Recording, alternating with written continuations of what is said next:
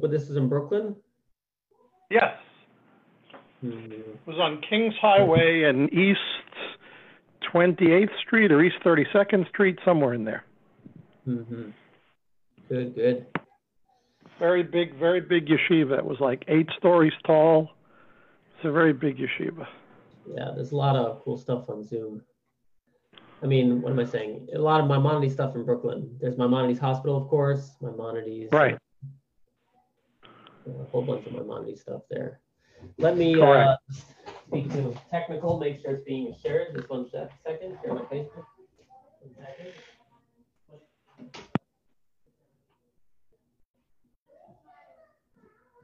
Okay. There's a lot of stuff going on. Okay, let me admit. Oh, we lost someone in uh, the classroom over here. Um, everybody leave?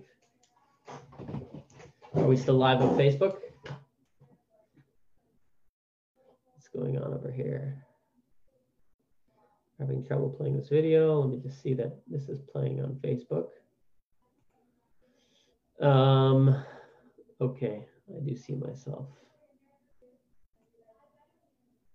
Okay, so I think we're good. We are live on Facebook. So it's good to see you here this evening. I hope you can hear me. Put your thumbs up if you can. Okay, good. All right, so today we're going to discuss Maimonides, as we were discussing a moment ago. Uh, someone here went to school in Brooklyn, Maimonides School in Brooklyn, and uh, for those people who know, uh, Maimonides is a pretty popular name. Um, however, there's also a lot of people who don't know much about Maimonides. And uh, so today we're going to endeavor to get a better appreciation for who Maimonides is. And um, hopefully, when we're done today, you will be better versed and um, know a little bit more. So, I'm first going to start over here by sharing my screen because we have a slideshow to go along with everything. Today we have a slideshow, we have videos. We're high tech today. So um, it's going to be good. Uh, so today's discussion revolves around Maimonides, the man, the myth, and the magnum opus. I'm not sure what the myth part is. Uh, maybe the myth part is actually the picture. There's a l- large discussion if that picture is real or not. One second, let me also get uh, Facebook comments over here going. Don't know much about Maimonides. Um, I don't want to hear myself twice. Um, yeah, the picture, not, we're not, it's not necessarily the real actual picture. However, um, we, that's, there's a lot of debate whether it's the real picture or not, but we show it because that's what we think it is. Anyways, that being said, I'm going to go over here and I'm first going to start off with a couple questions on Zoom. And um, I think I actually have to stop sharing that screen. You know, I'll get to the questions in a second. So um, we were actually in Israel a couple months ago, and we went to go visit Maimonides' grave in Tiberias. It's a great city on the water over there. And um, out there on the water, um, there's near the water, there's this this very ancient cemetery. Some of the oldest sages of the Jewish people are buried there. And one of those is buried there is Maimonides. Now, he actually, when he passed away, he was living in Egypt, but he was buried in, in Israel, in Tiberias. And on his headstone, it says some amazing words. It says, Mimosha ad Moshe lokam kemoshe.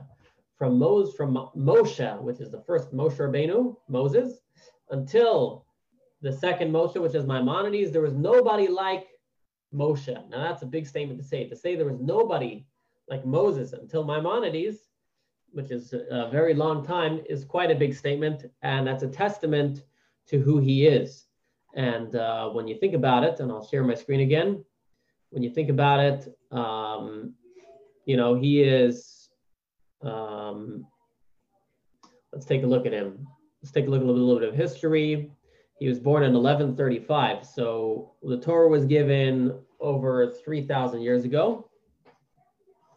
And so he lived over 2,000 years afterwards. But nevertheless, we say from Moshe till this man, there was nobody like Moshe. He passed away in two, uh, one, uh, the year 1204 in Cairo. So uh, let's take a look. This is what it says on his grave uh, in Tiberias.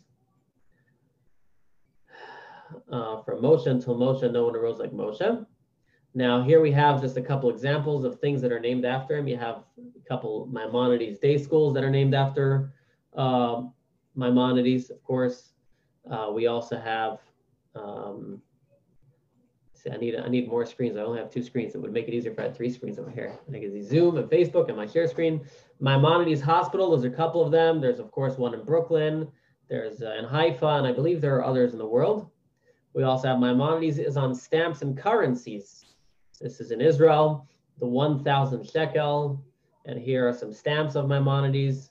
And so all in all, he's a very, very um, well-respected and very, very famous person.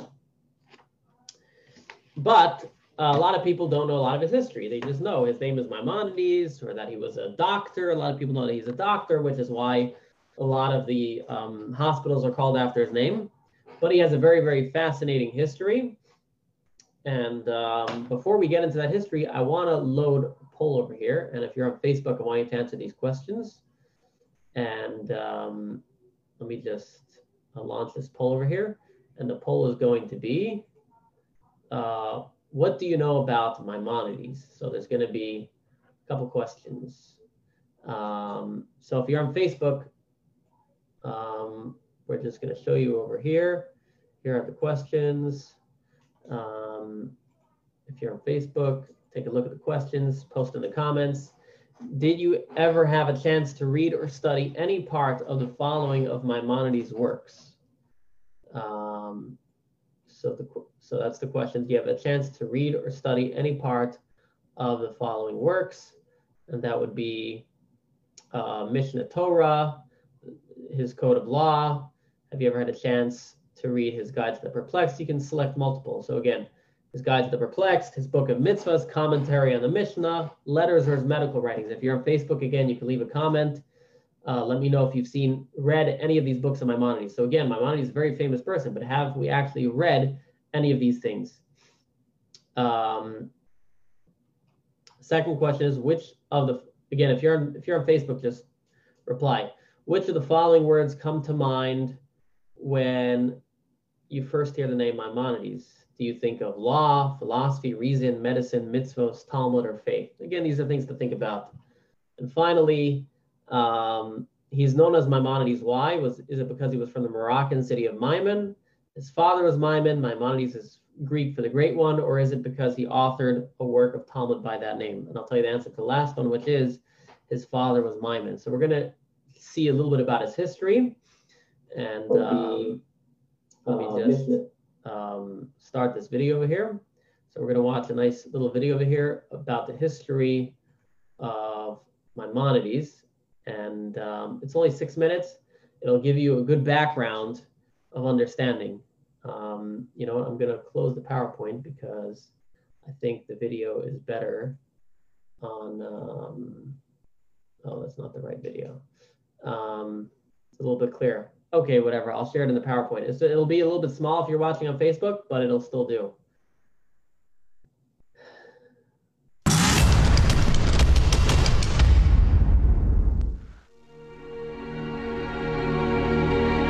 In the spring of 1138, Jews in the southern Sorry, just raising the volume. Southern Spanish city of Cordoba were preparing for Passover the festival of deliverance. But the household of the esteemed rabbinical judge of Cordoba, Rabbi Maimon, was celebrating a delivery of another kind. Just one day shy of Passover, the rabbi and his wife. Sorry, it's just not streaming so well. I'm just going to open it up on YouTube so you can see it better. Just one second. Let's uh, paste in YouTube.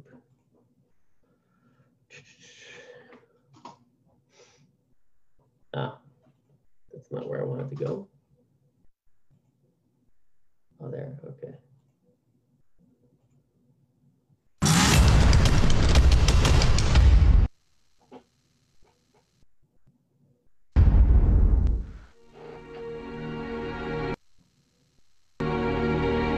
In the spring of 1138, Jews must must have too many in the southern Spanish city of Cordoba were preparing for Passover, the festival of deliverance.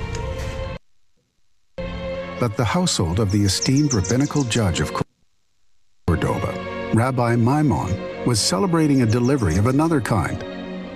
Just one day shy of Passover, the rabbi and his wife welcomed their eldest son, whom they named Moshe, Hebrew for Moses. Little did the rabbi know that he was destined to gain eternal fame through Moshe. For his brilliant child grew into the universally acclaimed scholar known as Moses Maimonides, or Moshe, the son of Maimon. It was a trying time for the Jews of Spain the Almohads, a fanatical Islamic movement bent on establishing a caliphate, were gradually overrunning the Iberian Peninsula. Countless Jews were murdered, others were forced to convert, while many families fled Spain. Maimonides was 10 years of age when his family was forced to flee. They settled in Fez, Morocco, where his brilliant father shaped him into a Talmudic scholar of repute. He also mastered what we call chokhmah, which is the universal wisdom of humankind. He knew the works of Aristotle and Plato and their Islamic interpreters and so on. Maimonides also became an expert in astronomy and medicine. In 1165, the family journeyed to the land of Israel, but unable to settle, they continued to the large Jewish community of Cairo, where Maimonides married and settled down. He then devoted a complete decade, approximately from 1168 to 1177, to producing his crowning literary achievement, the Mishnah Torah.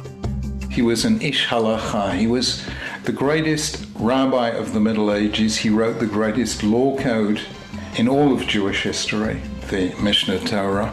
He was an absolutely outstanding master halachist.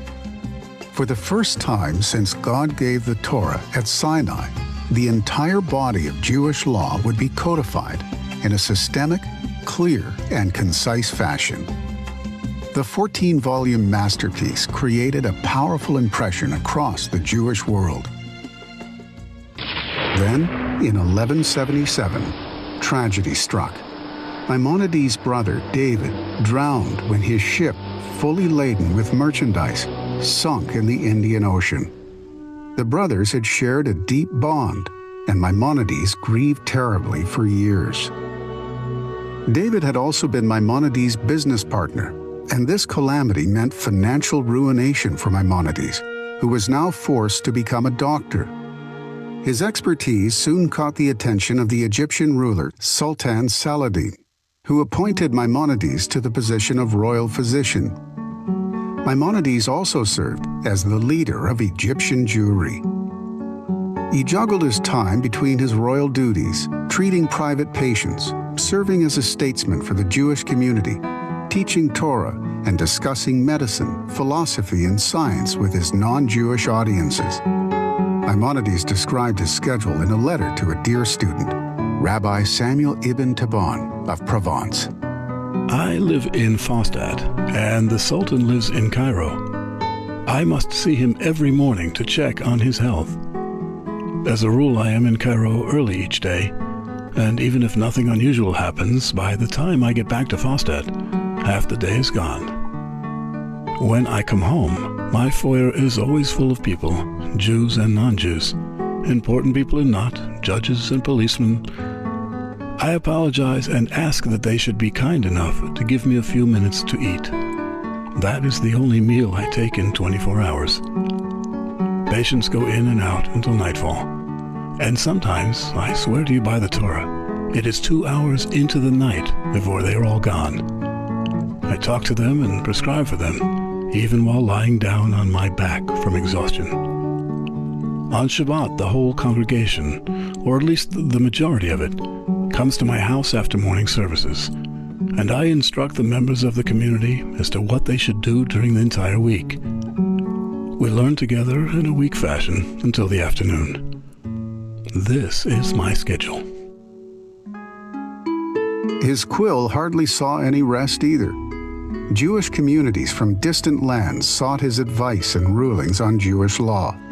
And Maimonides felt compelled to pen yet another literary masterpiece to forestall a developing crisis in Jewish faith.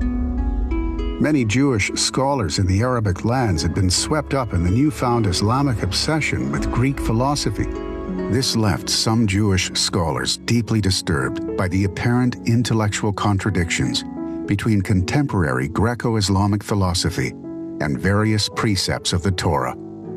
In 1191, Maimonides published a treatise that thoroughly addressed these issues from a philosophical standpoint under the title Guide for the Perplexed. When Maimonides passed away in 1204, the entire Jewish world mourned his passing. An epitaph without historical parallel was carved into his gravestone, proclaiming that since the days of Moses, no Jewish leader's achievements had rivaled that of Moses Maimonides.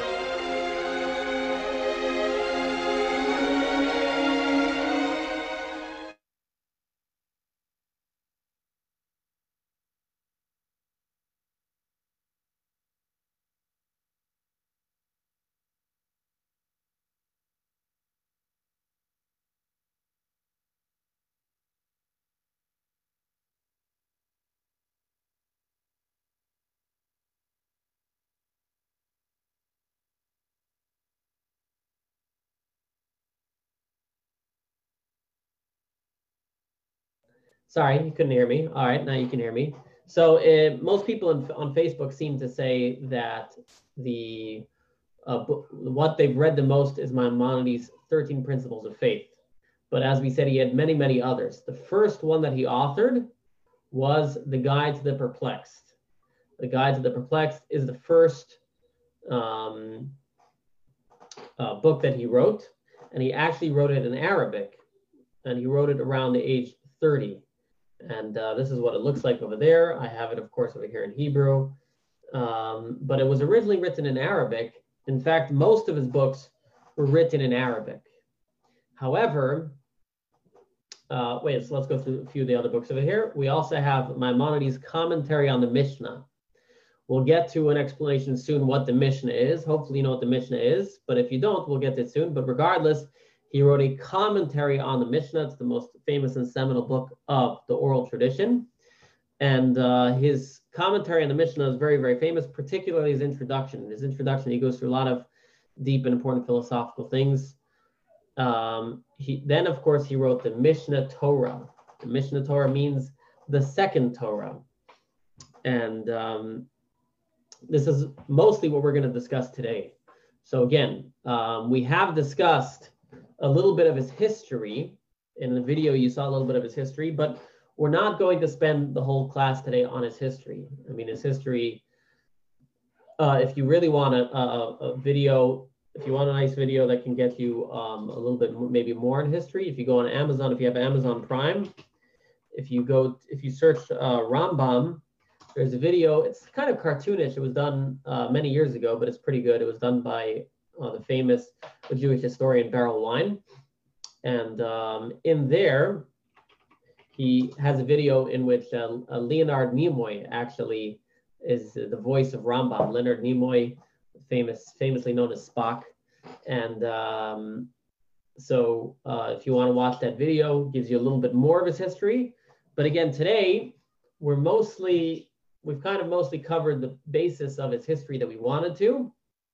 And now we're getting to the second part of the book. We said the man, the myth. Again, I'm not sure what the part of the myth is, but his magnum opus. We're going to discuss, for the most part today, Maimonides' powerful and most famous uh, book.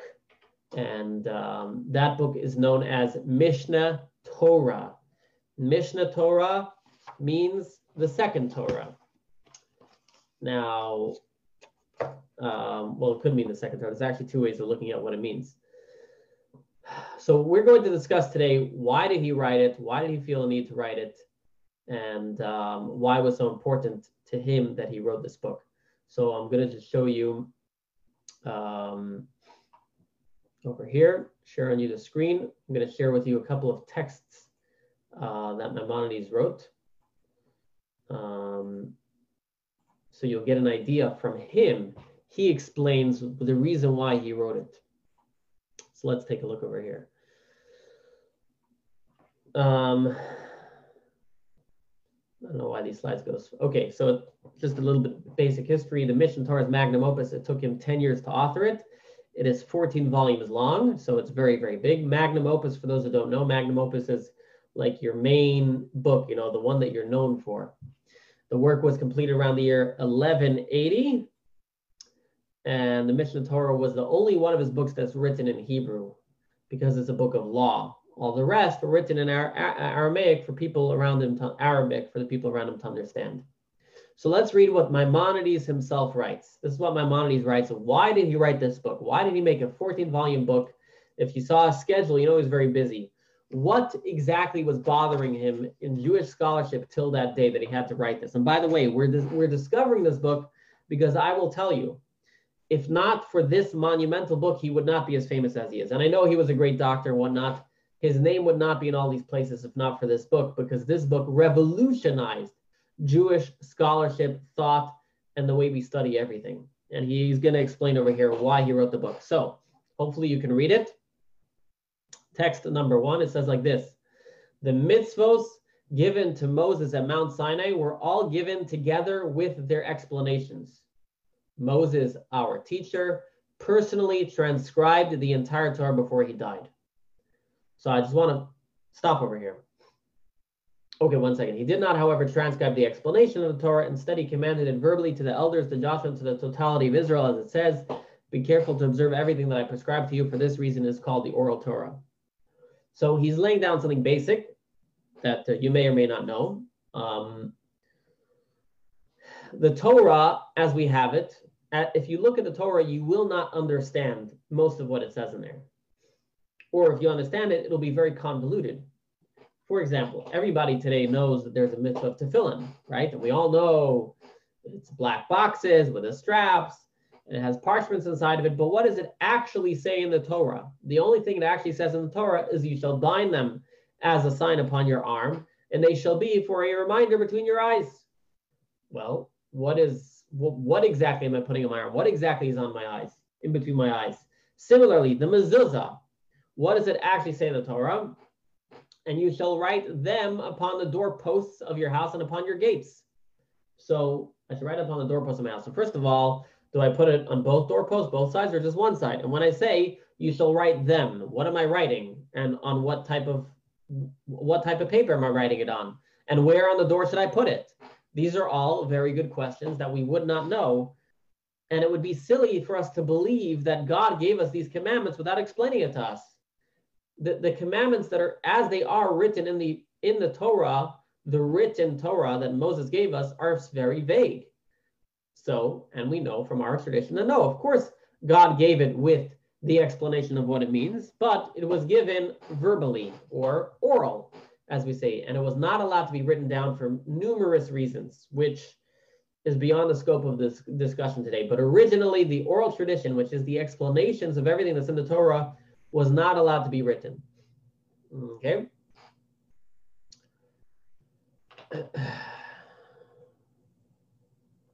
So, in short, we have the oral law, that is the explanations of the mitzvos given by God. There's also another subset of the oral law, which I did not mention, and that is that uh, within the oral law, there's also interpretation. So when God gave Moshe the Torah, if he were to tell him every single possible case that there could be, it would be a little, it would be a lot, a lot of information to pass down.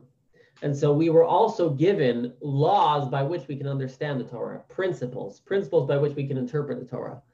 And uh, that's, that's the oral law. Oral law is either things that were given clearly to Moshe exactly how to do it, or principles by which we can understand the Torah.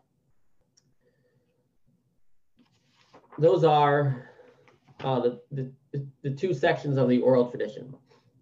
All right, but eventually, eventually the problem became that, um, you know, people could not um, handle remembering the oral tradition. And we're going to show a video right now why. Why was the oral tradition finally written down? So again, we've mentioned that there was an oral tradition and that this oral tradition was oral. And I said for reasons we cannot get to today. But eventually, at a certain point, they wrote it down. And here we're going to see the reason why it was written down.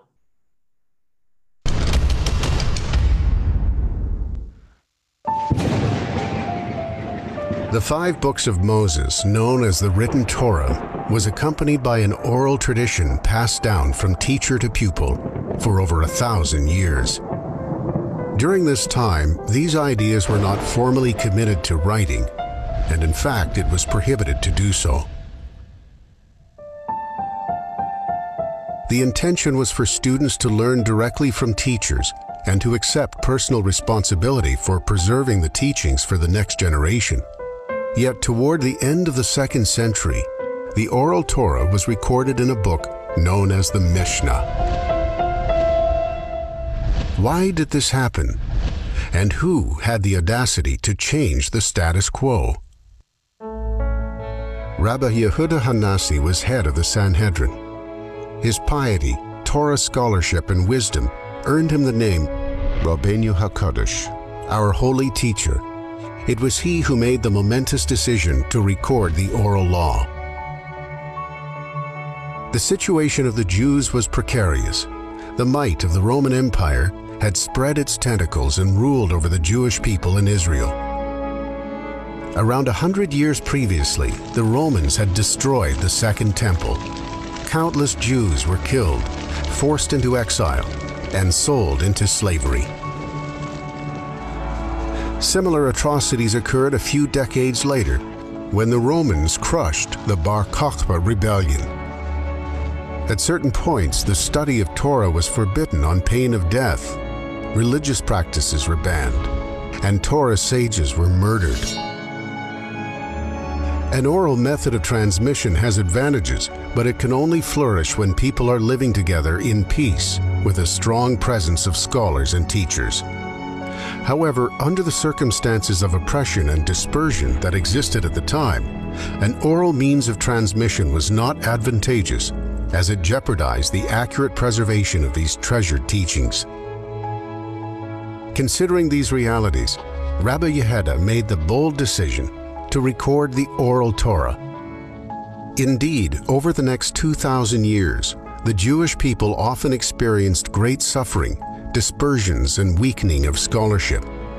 Were it not for Rabbi Yehuda's revolutionary vision in writing down the Mishnah, many sacred teachings and practices would have been lost forever.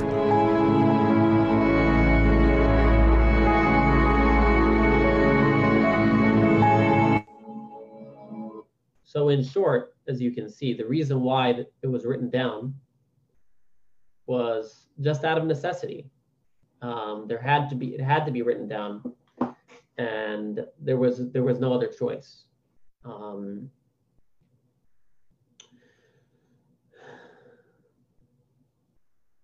but like everything else, you know, whenever you write something down, uh, there will always be other problems, and so that's what we're going to get to now. Um, so what we've learned till now, we haven't yet gone gotten to Maimonides. this is Maimonides' introduction. He says, originally oral Torah, oral, the oral explanation of the Torah was not written down for various reasons, which it gave you a little bit of the explanation over there. For some reason, the rabbis depicted in that video looked very angry. You should know rabbis aren't so angry. Um, and then eventually it was written down in what was known as the Mishnah. So that's why I said earlier, the Mishnah. So the Mishnah is the first time the oral tradition was written down, put to paper, but it was still very, very concise. And so eventually, a couple hundred years later, the explanations of the Mishnah were written down in a book called the Talmud. So let's take a look over here. Gotta skip this video over here. Okay, so let me share with you my screen again. Um, all right, so here we have the history behind the Talmud. And this is still, again, Maimonides is in his introduction. He's leading you on to what he, what his purpose and what he did was. So again, Rav Ashi composed the Babylonian Talmud in Babylonia, which today is Iraq. Approximately 100 years after Rabbi Yochanan composed the Jerusalem Talmud. The intent of both is to elucidate the words of the Mishnah, to explain its deeper points, and to relate the new teachings that were developed by each court from the era of Rabbi Yehuda until the composition of the Talmud. So, sounds good till now. So, Moses gave us the Torah. He gave us the oral tradition, which was eventually written down in the Mishnah and then explained more in the Talmud. So now we're good. So if I want to know what I need to do, life is good. I read the Torah, I read the Talmud, read the Mishnah, read the Talmud. Now I know what to do, right? Problem is, anybody here ever tried reading the Talmud? It's not so easy. And that's the next point over here. And as he says, again, Maimonides writes, the Talmud style is quite complex, and it's composed in Aramaic with a mixture of other languages. This language was understood at the time by the people living in Babylonia. In other places, however, and even in Babylonia itself today, this language is not comprehensible unless one has studied it. There are only a select few who comprehend the Jerusalem and Babylonian Talmud and other works of Midrash. They require a breadth of knowledge, of spirit of wisdom, and much time in order to truly learn from them the many laws of the Torah. So you're already seeing a problem. What's the problem? God gave us the Torah. If he gives us the Torah, that means he expects us to keep it. Now, how does he expect us to keep it? Well, he gave us the Torah and the explanation of what it's supposed to mean. Originally, no big deal. There was a lot of scholarship. Everybody knew what to do, and life was good. Eventually, people started to forget. They wrote the Mishnah. Great, but even the Mishnah, which was so concise, was subject to debate. So then they had the Talmud. The problem is, even the Talmud, as we're reading, is complex itself. So now, if you want to know what to do, and um, you want to know a lot in kosher, are you now going to find it in one of the first of all, how likely are you to find it where it is in, in of the 45 books of Talmud that we have? And within those books, which page you're going to find it on? And once you find the page, can you read it? It's it became a problem. And this is he's talking about 800 years ago. So he decided he's going to do something about it. And this is what he writes. Therefore, with a deep trust in God, I girded my loins, I, Moses, the son of Maimon, who is called Maimonides, father name of Spain. I contemplated all these texts and sought to compose a work that would summarize their conclusions regarding all matters of Torah law in a clear and concise term. In this way, the entire oral law could be organized for everyone without complication to those of lesser stature and those of greater stature. So you're already seeing a little bit of the greatness of Maimonides. No one, yet no one had ever thought to do this. Everyone who had written books till that point was scholarship, books of scholarship. There were even rabbis who had written their decisions of what is the law based on the Talmud. But even then, when they did it, what they did was they didn't organize it in an orderly fashion. They took the Talmud, which is not well organized. And on each page, they would say, this is the law that we learned from this page. This is the law we learned from that page. This is the law we learned from that page. So still, if you wanted to know a law, you had to read a lot, a lot of pages. And even then, it was still in scholarly terms. Maimonides was, so to speak, the first one to take it and organize it. And say, let's say you want to know the laws of Shabbat. Well, now you know, you open up this book, you go to the section of Shabbat, and within Shabbat, there's chapters which discuss different sections of the laws of Shabbat, right? Shabbat, you could be discussing cooking, you could be discussing carrying. There's all different laws that's organized to the point where a simple person, where simple people, or shall we say, not you know scholarly to the level of Maimonides, could read it. And he ends off and he says, therefore, I have called this text Mishnah Torah, meaning second to the Torah for a person could study the written Torah and then this text and thereby comprehend the entire Torah without having studied any other text. And this became his magnum opus, his most famous book, the Mishnah Torah, a volume of 14 books in which he discusses and goes through every single Jewish law that is out there and he was the first one to put it in an organized fashion. After him, there came others based on his work and also wrote organized Jewish law. but he was the first one to write in an organized fashion the Jewish law. And hopefully, you're already starting to appreciate uh, what was so special about his writing. Now, just to, digress a little bit, uh, he wrote this in, in, it was published for the first time in the year 1180. Um, now, back in those days, there was no printing press. Everything was hand copied. So here you can see what's known as the Huntington version of the Rambam, and this is in the Oxford Library in England. I'm going to explain to you what is so uh, important about this document. When you copy, when you hand copy something, there's always going to be mistakes. And that's especially problematic in a book of law. And um, this is just another, you know, version, hand copy version of Maimonides. So, uh, so again, this is the Huntington version, which we're going to get to in a moment. Um, otherwise known as the Kaufman version. And this manuscript was written in, uh, no, this is not the Kaufman, this is the Huntington one, right? This manuscript was written, what's unique about this manuscript, it was written during Maimonides' lifetime. And the one who copied Maimonides' original, he came to Maimonides and said, can you look over this copy and make sure it's accurate? And Maimonides went through the whole thing and he edited it and he signs off at the bottom, as you can see here, uh, signed by me, Moshe ben Maimon. And uh, this document was passed on from generation to generation.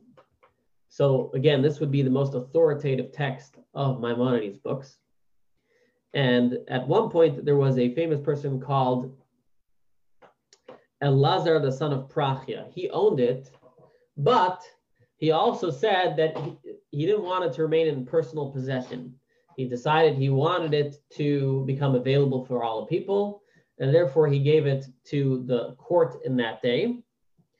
Uh, so he gave it to the court in his city, and so anybody who would want to figure out the, the correct version of Maimonides, they would go and find that book. And in fact, we find in the history that uh, in the year 1500s, there was a famous rabbi who said he, he traveled to find an original copy of Maimonides, and uh, with that, he was able to um, get a, a proper copy of Maimonides. Maimonides' book, well, just one more thing about uh, that original, the, the Huntington version. It was brought to the library in Oxford by a man called Robert Huntington. In the year 1670, he lived in Aleppo, he visited the Holy Land and Egypt, and he must have bought the manuscripts from someone and he brought it to Oxford University. What's interesting is this person started in Aleppo. For those who know, there's something called Codex Aleppo. Codex Aleppo is the oldest manuscript we have of the Chumash, the five books of Moses. Again, the Torah doesn't have any um, any nikudot, any vowels in it. So the oldest Chumash, which has vowels in it, is was also was called Codex Aleppo. Was in the city of Aleppo. It was smuggled out, uh, I think, 50 years ago to Israel either way, so um, this was brought into the University of Oxford. Unfortunately, today we only have the first two volumes of the 14. That's all that's left there. Um, eventually, Maimonides' book was printed in the year 1490 by Gershom Soncino. If anybody here has ever seen the Soncino Chumash or Soncino Talmud, very, very famous uh, printing press. If you want, by the way, you can buy a page of this going right now online. It's on it's on auction for uh, just a small price of two hundred thousand dollars get the original first print of Maimonides' book. So that is all about uh, Maimonides' magnum opus, the Rambam. Now we're not done. Um, there's a, a big snag, a big problem you get to when you're going to write a book, which is going to go through all 613 commandments and that is that um, how many mitzvahs are there in the Torah, right? Everybody here is going to say 613. We'll get to a moment, it's not so simple. Um, there are 630 commandments in the Torah, and Maimonides, if he's writing all about the 630 mitzvahs, he's going to have to go through all the commandments. So let me show you what's not so simple about the 630 commandments. Let's read over here. What is the source to begin with that we have 630 commandments? So um, this is from the Talmud. The Talmud says Rabbi Simlai taught there were 613 mitzvos stated to Moses, consisting of 365 prohibitions, corresponding to the number of days in the solar year, and 248 positive mitzvahs corresponding to the number of man's limbs. So if you ever want to remember how many positive, you just remember how many limbs you have in your body. You want to remember negative, remember how many days in the year. All right, so how do we get to 613? Oh, okay, so there it shows you. Oh, that's okay, 248 limbs.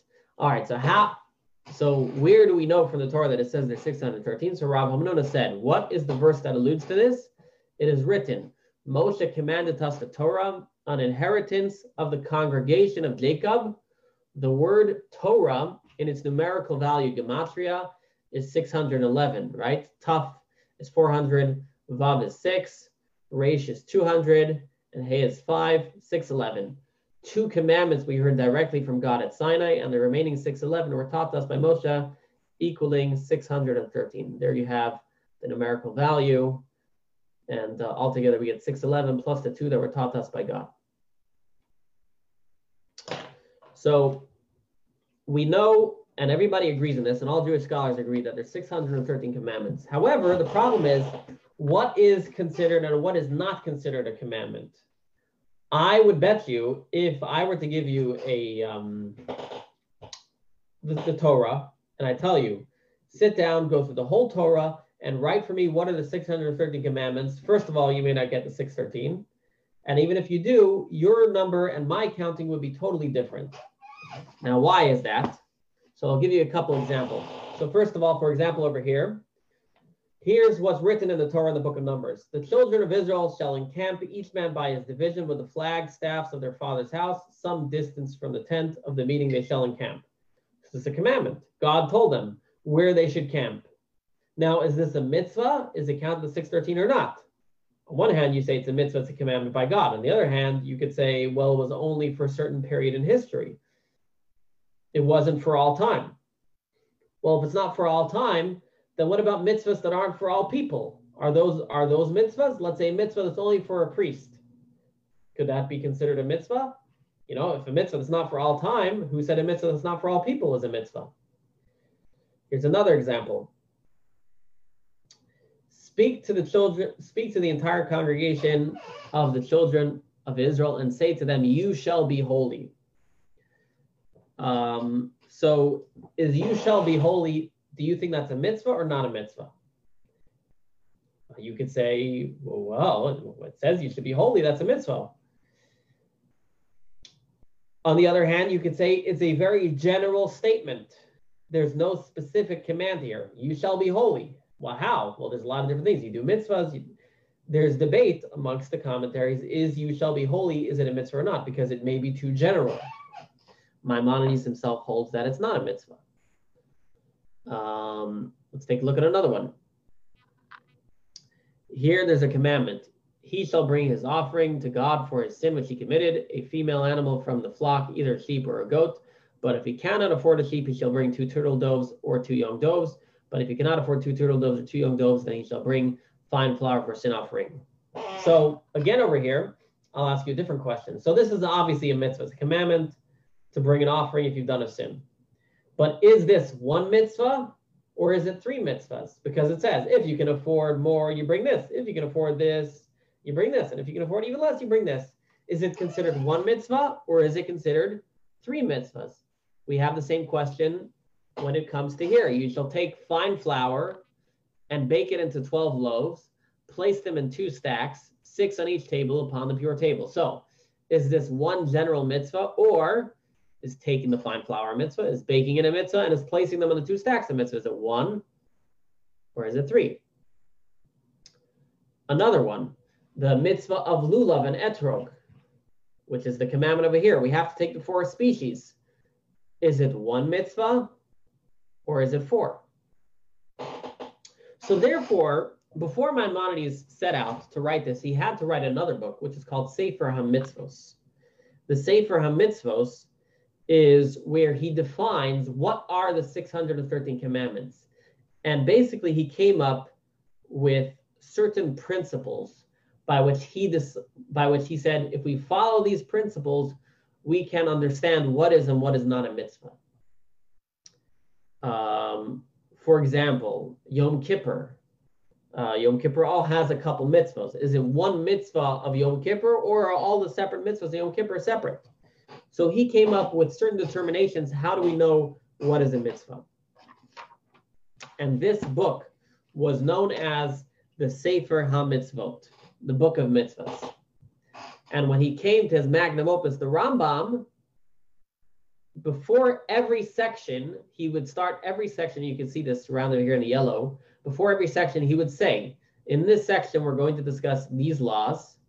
Uh, Shvisas Asar, this is referring to laws of Yom Kippur. And in the laws of Yom Kippur, there are four mitzvahs, two positive and two negative, and these are them. A, to not do any work. B, sorry. B, positive mitzvah, you should rest from work. Negative mitzvah, thou shalt not work. Three, positive mitzvah, thou shalt fast. Four, negative, uh, negative commandment, thou shalt not eat or drink. So here you have four commandments. They're polar opposites, but based on his understanding of how the Torah was written, there's both a positive and a negative. Uh, so there are four commandments as it comes to Yom Kippur. Um, let me go back a second. Now, as an aside, you might ask, what difference does it make? What ultimately, what difference does it make if uh, it's considered a mitzvah or it's not considered a mitzvah? If it's four mitzvahs or two mitzvahs, God wants us to do it, regardless if it's technically one of the 613 commandments. So for the most part, it doesn't make a difference, but there there are a few things that uh, will that it is a difference if it is considered a mitzvah or not. So, for example, when the Torah says when you go to war, you should not be afraid, is that a mitzvah or it's good advice? You know what I mean? And uh, if it's not a mitzvah, then you can't be punished for not doing it. That's that's one simple difference. Um, another one, for example, it says that if someone uh, kills, like semi inadvertently, they have to go to the city of refuge. And if they don't go to the city of refuge, the relative of the one who was killed can kill the killer. Now, the question is is that a mitzvah? Does that mean the relative has to kill the killer unless he's in the city of refuge? Or does it mean he's allowed to do it? It's something he could do. Um, or, for example, there's questions certain commandments. Are they biblical or are they rabbinic? And there's differences. Differences if something's biblical or rabbinic. Uh, another great example of a debate is actually is living in the land of Israel is that a mitzvah? Is that a biblical mitzvah? Or is it just a very nice thing, a very good thing? So there are differences. Maimonides himself holds, by the way, living in Israel is not a mitzvah. If you live in Israel, you're not supposed to leave unless you have a good reason to. But there's no obligation to go and live in Israel. Regardless, this subject of how you decide what are the 613 mitzvahs has been debated over the generations. And there are actually a couple different books by different scholars getting to what are the 613. And they actually have minor differences. But interestingly enough, they all agree. And as we saw in the Talmud, they all agree that there are 613 commandments. The question is, what are the 613 commandments? And it's a fascinating discussion in and of its own. Now, there's another unique thing about Maimonides. So till now we said, you know, he was the first. He was the first that had this vision that said people don't have the time, you know, to, to, to understand what they have to do. It's too difficult to extrapolate from the Talmud. So we have to make it easy for them. I'm going to make it organized. But after him, there were others who also made organized uh, writings of Jewish law, very well organized. The Code of Jewish Law, the Tur, other ones. There's still, though, one unique thing about the way Maimonides wrote it that has not been done since his time 800 years ago. And that is that in his explanation of the laws, he explained all the laws. What I mean is, the codifiers that came after him said, Why do we need to write the laws of offering sacrifices? We don't do that nowadays. Why do we need to write the laws of certain levels of purity and impurity? We don't do that nowadays. Why do we need to write the laws of the Holy Temple? We don't have the Holy Temple now. And so all the other scholars who came after Maimonides, even those who wrote codes of law and the oral tradition in a very, very organized manner, did not write about those laws. And so the only place where you will find a organized version of Jewish law on every single section of Jewish law, even thing that is not practiced today, you have to go to Maimonides. And that's also something that makes it unique about Maimonides. So for example, the only person who's ever really written a treatise on Mashiach, a so to speak, from a Jewish law perspective. No, it's not medrash, but actual laws. What does and what doesn't Mashiach have to do? Only Maimonides wrote it because he's the only one that wrote a code of law on things that we don't practice nowadays. Considering this, um, in the year 1985, the Rebbe started a campaign. Lubavitch Rebbe started a campaign, and this campaign was that everyone should study Maimonides, the Rambam. And um, he made a cycle, a cycle of being able to study Maimonides um, every uh, couple years. So it depends. So there's three cycles of, of Maimonides that he made, three study cycles. One study cycle is to study three chapters a day. I'll tell you it's very challenging, but you complete Maimonides in approximately one year. Those who can't do it, he made one chapter a day that is doable. Um, and I'll get to at the end of the class where you can join these studies. And a third one he made, which if you really can't do that, there's Sefer HaMitzvos. You can study uh, Maimonides' book of mitzvahs. And with that, you will also complete studying about all 613 mitzvahs every single year. Now, the Rebbe explained why did he start this campaign? So he said like this, and I'll read to you here. It's text number seven. We've spoken numerous times about the need to unify all Jews who doesn't need to speak about the need to unify all Jews, right? Um, so the unity is even more important when considering that it brings us closer to the redemption. We know, right? What destroyed the temple was the absence of unity. So unity will bring the redemption. One way to achieve this unity is when all Jews unite through studying one area of Torah. Why there, while there are mystical explanations for how doing so achieves unity, it is also quite practical. When many people study one subject, they can discuss and analyze the matter together. Although they may differ in how they understand the subject, their discussion will nonetheless lead to affection and friendship. You know, just think about it. We all study, for example, the Chumash every single uh, year and every single week. As Jews all together, we have a common discussion when we talk about the weekly Torah portion. Similarly, the Rebbe said, if we all study Maimonides, we can have a common language that we can talk about. And he says, there's a special advantage in achieving this type of unity by studying Maimonides' Mishnah Torah, a work of Jewish law that encompasses the entirety of the oral law in a clear and concise language. Other works of Jewish law, such as the Shulchan Aruch, the Code of Jewish Law, do not include all of the mitzvahs, such as those that are not applicable when the temple isn't standing. Thus, by studying Mishnah Torah, one will fulfill the mitzvah to study all of Jewish law in a complete manner. For these reasons and others, I am suggesting that in addition to the Torah topics that people regularly study according to their individual abilities, it is worthwhile for everyone to resolve without force of a binding oath to study a daily portion of the Mishnah Torah in a way that everyone studies the same topic each day and concludes the cycle on the same day. Um, okay. So what he's saying is he's saying two points. Why is it so important that we study Maimonides. One thing is unity. You know, I think we can see an element of unity right now in the world. We see how with Corona, everybody has the same topic. Everybody's discussing the same topic. You anywhere you go, what do you think about Corona? What do you think about Corona? You, we all have the same topic we're discussing. Now imagine if instead of discussing Corona everywhere we went, well, did you? Uh, what do you think about mitzvah number six hundred and two? Hmm, pretty interesting, right? Yeah, yeah. It's, you got something common to talk about, right? It's a little more exciting and hopefully more meaningful than uh, rehashing the same Corona discussions you had, right?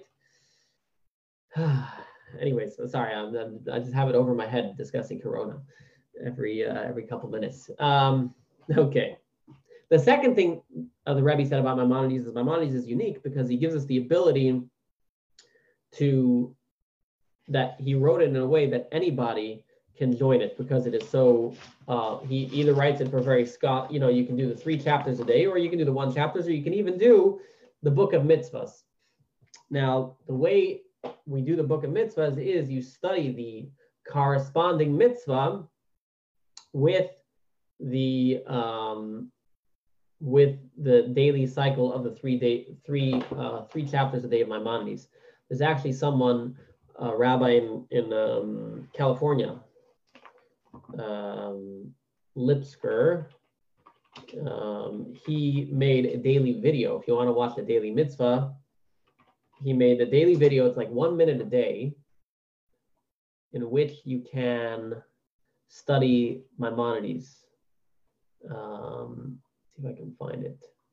Yeah, you can sign up for that. So if anybody wants, you can ask me afterwards. He's at, he's in Chabad of Sherman Oaks in California, Rabbi Yossi Lipsker. So he made a uh, daily video. It's a nice, cute little video, every single day, cute little video uh, explaining the daily mitzvah. That's just one simple way, but there's many, many different ways of doing it. Regardless, um, I mentioned earlier that uh, Maimonides is the only one to discuss Mashiach, and that is, in fact, the last two chapters of his book. Now, for obvious reasons, it's the last two chapters. Why is it the last two chapters? Um, because the final thing. It's what we're all working towards. But also, it's in his book where he discusses the laws of kings, and Mashiach will be the final ultimate king, taking over for his great great great grandfather, King David. Another important thing about the study cycle is whenever the cycle would end, they would make a big siyum, a big completion. It's based on uh, what it says in the uh, Talmud. I'll share it to you my screen again. What it says in the Talmud. Um, Abaye said, May I receive my reward because when I see a young Torah scholar who completed tractate, I'll make a celebratory feast for the sages. And here we read Abaye's custom is the source of the universal custom that when a Jew finishes studying a tractate of Talmud, we praise God and publicize that this person merited to achieve this by making a festive meal. Um, so when we complete something, we make a festive meal. In fact, for those who are firstborns on this call, you may know that before Passover, the day before Passover is known as the fast of the firstborn. So how do the firstborns get out of fasting that day? What we do is, is we read a tractate of the Talmud, and so then it becomes a joyous occasion, and then they can eat. Um, and the joy is not only for the person that completes it, but all the people who were there. And so every year at um, when the study cycle is completed, we make a big thing out of it. For those who know, uh, earlier this year, I think in December, well, that's last year, there was a big event for the completion of the study cycle of the Talmud. The Talmud, there's a study cycle to complete it every seven and a half years. They made a big, big event in all the different stadiums all over. Um, you can look it up online, the completion of the study cycle of the Talmud. That's a, always a very big thing. Uh, they did it in MetLife, uh, the Met Stadium, I believe. Um, so also, we do also every single year a completion of the study cycle of Rambam. And as a bonus, when we finish today, I'm going to show you an interesting video of the first time they completed the study cycle of Rambam. They did one in Cairo and the story of how that came to be about. Because as you may know, Cairo is not exactly, um, you know, our greatest of friends. Ah, one second. So I'll show you that when we get to the end. So I'm just gonna, we only got a couple more minutes. I just want to share with you uh, a few more things here about his magnum opus. I'm gonna go through quickly the 14 books of Maimonides. Um, so here we have, the first book is called the Book of Knowledge. These are laws and principles that are basic to the principles of Judaism. Very beautiful um, book. By the way, you can buy all of Maimonides books in English now. I'll discuss at the end. Uh, uh, so you can literally read daily in English. I have, I can show you one. It's very good. All right, the second book is called the Book of Love. This is the laws that inspire us, a love for God, such as mezuzah and prayer. If you were to read only two books on Maimonides, I would say read these two. They're just two very, very beautiful books. The third book is called the Book of Times. So it discusses any mitzvahs that are time bound, like Shabbat and holidays. The fourth book is called uh, the Book of Women. It has the laws of marriage and divorce. The fifth book is called the Book of Holiness, laws about forbidden sexual relationships and kosher food. Uh, the sixth book is called the Book of Promises. So it has all the laws of oaths and vows. Judaism, making an oath and a vow is a very serious thing. The seventh book is the Book of Seeds. There's a lot of laws in Judaism pertaining to agriculture. If you plant, you know, the third year is this, the fourth year is that. Very complicated. The eighth book is the Book of Service. It discusses the laws of building the temple and the public sacrifices. The Book of Nine discusses the Book of Sacrifices, the sacrifice of the individual the book of 10, the book of ritual purity, laws of ritual purity and impurity. I just want to point out book number 8, 9, and 10 are all not applicable today. All not applicable, but he wrote all of this. Even even half of number 7 is not applicable today without the um, without the temple. Book number 10, the book of injuries, laws pertaining to torts, and book number 12, the book of acquisition, laws on sales and purchases. Judaism, we have a whole set of laws. Book number 13, the book of judgments, laws on civil matters other than torts. And then book number 14, laws regarding the courts and the monarchy. So these are the 14 books of Maimonides. So hopefully you can appreciate, here's the end of the book of Maimonides. Oh yes, I wanted to make a plug. Uh, we are going to get into these texts of Maimonides all about Mashiach because we're soon going to start the course on Mashiach. Um, it is starting very, very soon. I'm not sure if it's going to be next week, possibly two weeks, but we will be starting the course on Mashiach and a lot of it's going to be based on the last two chapters of Maimonides' whole book, um, where he discusses all about Mashiach. Um, and here in this class, there was a lot we could discuss about Mashiach, but we're not going to because we're going to get to it. I'm just going to read to you the beginning of Maimonides' books. He starts off like this The foundation of all foundations and the pillar of wisdom is to know that there is a primary being who brings all of existence into being all of the beings of heaven and earth and what is between them came into existence only from the truth of his being. So he's starting out setting the record straight. This is the foundation and pillar of all wisdom. Want to point out a few interesting things. How Maimonides has a little bit of Kabbalistic in his book. First of all, if you look, these are the first four words of Maimonides' book, and it has the first letter of each word makes God's name. Another interesting thing he says is to know that there's a primary being he doesn't say believe. He also says who brings all of existence into being, present tense. That is because we believe that God not only created the world, but is continuously creating the world. He also said the word know. That means not only do we have to believe, but we have to seek to comprehend. We not only believe God, believe that there is a God, we have to understand God as much as we can. Now, we will never fully, of course, but as much as we can, we should know God. Why I'm pointing this out to you is I want to point to you how Maimonides, similar to Rashi, you can read it at a very simple level, and then you can also read it at a very deep level. It's made both for the simple and the scholar. And even for the scholar, when you want to read it simply, it has depth in it, but you can also read it at the most simple foundational level. I'm going to skip these other slides over here. I want to get to um, what are practical ways if you decided to study Maimonides? There are a couple things you can do. If you wanted to study the Sefer HaMitzvos, the book of mitzvahs, there's an app on Chabad.org called Chabad.org Daily Mitzvah. There's also, um, uh, you can get an email from Chabad.org, in the Daily Mitzvah.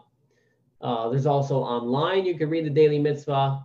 There's also a book called Sefer HaMitzvos, the Book of Mitzvahs. And then there's also the video I told you earlier by Rabbi Lipsker in Sherman Oaks called the Daily Mitzvah. It's a great video. It's one minute a day. It's very interesting. So even just knowing what are all the 613 mitzvahs, you know, that's that alone is a powerful thing. To know all 613 mitzvahs, that's a powerful thing. Um, if anybody needs any of the links, just let me know. I can send you later. For one chapter a day, there's a couple things you can do. You can study it online, Chabad.org. Then there's a beautiful thing called Chayenu. Chayenu is like a weekly booklet, and it gives you studies for each week. It has Hebrew and English, and they have it both in print version and an app version called Chayenu. And uh, so you should look for the Chayenu app. There's also um, a book of Maimonides uh, called Maznayim. Let me see if I can find it. Maznayim. Um, Maznayim Rambam. Yeah. So there's a book uh, this is all in English. We have a copy of it in the synagogue, but uh, it's, so it's all in English. You know, it's currently on sale at four hundred and sixty-nine dollars. A lot, a lot of books, as you can see, and you, of course, you can buy one at a time. Um, very, very well, great translation, great thing to have in your house if you want, if you're willing to go with that. And um, so that's another way you can study the daily Maimonides. Um, and then, of course, there's the study cycle, three chapters a day, uh, which I don't expect anybody on this call to do. Um, and I think that's it with that. However, what I did want to show you, I wanted to show you a video, as I said I would at the end. I want to show you a video of how the first conclusion of Rambam Maimonides happened in Cairo. Very, very fascinating story. Uh, this story is told by Rabbi Yisrael, not, not rabbi, he wasn't a rabbi. Say rabbi, you're not going to listen. But he wasn't a rabbi. He was a journalist, a journalist in Israel for many, many years. Very, very famous journalist in Israel, Yisrael Katzaver. And um, so he, part of his uh, duties, used to go to Egypt. So we'll read about this interesting story. Um, so, but before I get to that story, I, I just wanted to say in conclusion, hopefully you've understood a little bit more about who Maimonides was history-wise. If you want to look a little bit more about history, there's a video on Amazon Prime called Rambam. It's, it's the voice and the cartoon is by Leonard Nimoy. Gives a, a little bit more history. Uh, Maimonides wrote a bunch of books. What's most famous for him is that he took Jewish law and finally made it available for each and every single person. And uh, the Rebbe established in 1985 the ability for each and every single person to go through a cycle and study all of that. And there are so many ways for you to do it. And if you do want to do that, or even just start it, see how it goes, um, reach out to me and uh, I will help you get set up with that. Um, and if there's enough people, maybe I'll give my own class. All right, on the daily Rambam. I, I, I do record myself sometimes uh, teaching the daily one chapter a day. Anyway, so now we're going to move on to this interesting, um, just one second, we're going to move on to this interesting uh, video over here. Um, this, after this, I'll stick on for a couple more minutes for questions. It's a little bit of a long video. If you want to go, that's fine, but it's a very, very interesting video. Uh, gives a little bit of history of the Rebbe and, and, and Mubarak and Egypt and Cairo. Very, very interesting story. So let's take a look.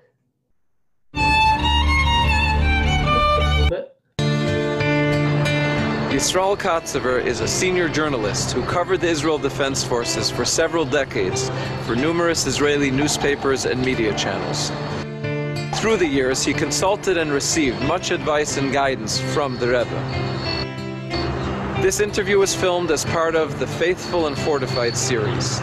Please help us record more testimonies like this one and get involved in the My Encounter with the Rebbe project at 1000encounters.com. הפכתי במידה מסוימת לשליח להעברת מסרים לקציני צבא בכירים, לאישי ממשל בכירים בישראל, אבל גם למדתי רבות והודרכתי בדרך כיצד לבטא דברים בתחומים שבהם עסקתי, בתחום הביטחוני בעיקר, תחום האחר במדינת ישראל, כאשר ראיתי ברבי אדם שלא רק הוא משכמו ומעלה, לא רק שהוא אדם שבקיא בכל המחמנים ואין לי בכלל בכלל מה להיכנס ולומר את הדברים האלה, אבל בתחום הספציפי שלי, הייתה לרבי ראייה רחבת טווח, גם ברוחב היריעה, גם לעומק העניינים, וגם הרבה פעמים, כל הפעמים, קדימה ולטווח ארוך. לא פעם כשפגשתי קצינים בכירים, הם אמרו לי, האיש מדהים אותנו. אנחנו לא אנשים דתיים, אבל אנחנו באים אליו, ויש לנו את התחושה שיושב מולנו איש צבא שעבר כל שנותיו ביחידות, שמכיר את מחשבת המלחמה, שמכיר כלי נשק, שמכיר מהלכים צבאיים, שמבין במודיעין. רוחב היריעה שלו היה עצום בניתוח של הדברים, וזה גם מה שהביא אליו לא מעט קצינים בכירים. הכרתי 11 פעם במצרים. הרבה מהפעמים האלה היו פגישות גם עם חוסני מובארק. וחוסני מובארק בדרך כלל, היום כבר פחות, כי הוא לא כל כך בריא ולא כל כך עושה את זה, אבל בשנים הראשונות כשהיינו מגיעים עם ראש הממשלה, עם שר הביטחון, עם אחרים, הוא היה לוקח את העיתונאים לאיזה חדר צדדי, יושב איתם, ומפתח שיחה מאוד מעניינת, אישית, חופשית. אני זוכר את אחת מהפגישות האלה, היינו חמישה-שישה עיתונאים, והוא האיץ את השיחה. מאיזושהי סיבה הוא האיץ את השיחה. ולקראת סוף השיחה הוא קורא לי ואומר, אני רוצה שתיכנס אליי לחדר. ואני נכנס לחדר, הוא אומר לי, אני יודע מה אתה כותב, אני יודע מה דעתך, אני שומע אותך בפגישות, יש לי שאלה מיוחדת אליך. אתה יכול להסביר לי מה רוצה הרבי מלובביץ' ממני? נדהמתי. אמרתי לו, למה כבוד הנשיא מתכוון? הוא אומר, הוא מדבר נגד ההסכם איתנו, הוא רואה בנו איום שלא ייפסק גם לעתיד. למה, למה הוא עושה את זה? מה יש לו נגדי? הסברתי לו את הגישה של הרבי. אמרתי לו, הרבי ישמח מאוד, אני משוכנע בכך שאם כבוד הנשיא יגיע לארצות הברית, אין לי שום ספק שהרבי ישמח גם להיפגש איתו, ולומר לו את הדברים האלה. אני יכול להסביר רק. וישבנו חצי שעה, והייתה שיחה מאוד מעניינת, מאוד מעניינת עם הנשיא מובארק, סביב הנושא של הרבי. מי הרבי? מה גישתו? קצת היסטוריה על חב"ד. מה העמדה? הייתה לו גם את השאלה שכל שאר ישראלים רבים שאלו, אז למה הוא יושב בניו יורק? הבהרתי לו גם את זה, סיפרתי לו על פעילות חב"ד בעולם כולו. זה נכנס אליו, לדעתי, לראש, וזה, אני ראיתי את זה במקום אחד הרבה שנים אחרי זה. הרבה שנים אחרי זה. קרה כש... הרבי אמר לעשות את הסיומים, הייתה תקופה כשהתחילו לעשות את הסיומים של לימוד, של הלימוד של הרמב"ם, אז המארגנים של זה בארץ החליטו שהם הולכים לעשות סיום של הרמב"ם בבית כנסת הרמב"ם בקהיר, בית הכנסת שבימים אלה מושלמת אה, עבודת השחזור והשיקום שלו בצורה יפה מאוד, ו... חב"ד החליטו לעשות שם את הסיום של הרמב"ם בבית חב"ד, אבל היה חשש שבשל השם שיש לחב"ד, והדברים שהרבה אמר על מצרים שלא ייתנו להם. שאלו אותי, אתה יכול לדבר עם מישהו? אמרתי, תנו לי, אני אחזור אליכם. דיברתי אז עם השגריר המצרי בישראל, אמרתי לו, חסידי חב"ד רוצים לעשות. אז הוא אמר, מה הם ידברו שם? הפחד היה מה ידברו. אמרתי לו, הם רוצים לעשות סיום של הרמב"ם, זה לימוד, הרמב"ם היה חי במצרים. הוא אומר על הרמב"ם, אתה לא צריך לספר לי, אני יודע רבות על הרמב"ם, אני גר בקהיר, אני מכיר את, אה, את אה, הרחוב שבו נמצא הבית ליד השוק הכי מפורסם במצרים, חאן אל-חלילי.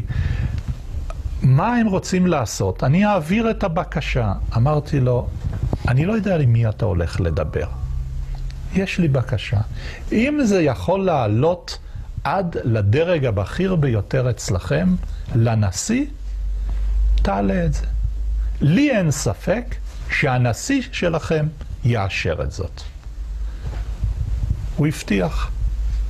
אני לא יודע עד היום אם הוא דיבר עם הנשיא או לא דיבר עם הנשיא. אחרי יומיים הוא חזר ואמר, דיברתי עם החלונות הבכירים ביותר, אין שום בעיה לחסידי חב"ד לבוא ולעשות את הסיום, והסיום מתקיים, וטיפלו יפה בחסידי חב"ד, וזה רק מראה שדברים ניטעו שם, שגם במצרים וגם במקומות אחרים, גם במקומות אחרים, המעמד של הרבה היה מעמד איתן, התחשבו בדעתו.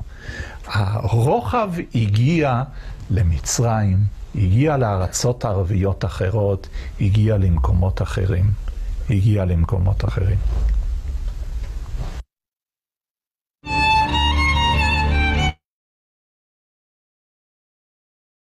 All right.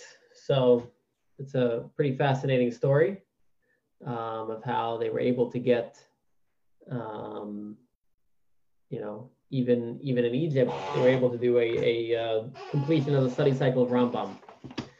So I said everything I needed to say before. I kind of concluded it before. Uh, questions about the Rebbe's opinion on uh, the land of Israel is beyond the scope over here, but um, it is a fascinating discussion in and of itself. Uh, but it was good to see everybody here today. Thank you for coming. Tomorrow evening, Mushki's going to give her class on sourdough. Uh, it's on Zoom only, not on Facebook. So come join us on uh, on Zoom for that. Mushki's thing on sourdough. And uh, finally, uh, hopefully you were inspired a little bit about Maimonides. Hopefully you understand a little bit more about him. And hopefully even better yet, hopefully you'll study a little bit about the works that he's done and uh, some of his books. Can I ask a question, Rabbi? Finally, uh, yes. hopefully you were inspired a little bit. Go for it. Go I was it. just wondering, uh, did he work completely on his own or did he have scholars or anyone who would um, help him think, you know? I mean, or was it a completely isolated uh, masterwork? So he had teachers, but uh, ultimately the scholarship was his own. Um, in fact, like most great people, during his lifetime, he wasn't necessarily respected all over. In fact, unfortunately, uh, many people burned his books in France. They burned his books. They felt it was too presumptuous. Yeah they felt it was too presumptuous. Uh, yeah, because it was. Uh, yeah, they felt it was too presumptuous. Final. Yeah. Final uh, decision. Yeah. Thank you. No problem. Any other questions? I see some people wrote here on Facebook. Uh, it's like being back in Hebrew school. They were here at Hebrew school many, many years ago. Oh, that's funny. Um, okay. So um, if that's all, I will uh, skedaddle. I'll just tell you one joke about counting the 613 commandments. they say there's three types of people those who know how to count and those who don't know how to count. Anyways, all right. Turn off Facebook over here. Great to see you all on Facebook. Good Estelle, night. Joel, Good night, everybody. Lana. Thank, Thank you, Rabbi. Uh, Jen, Sophie,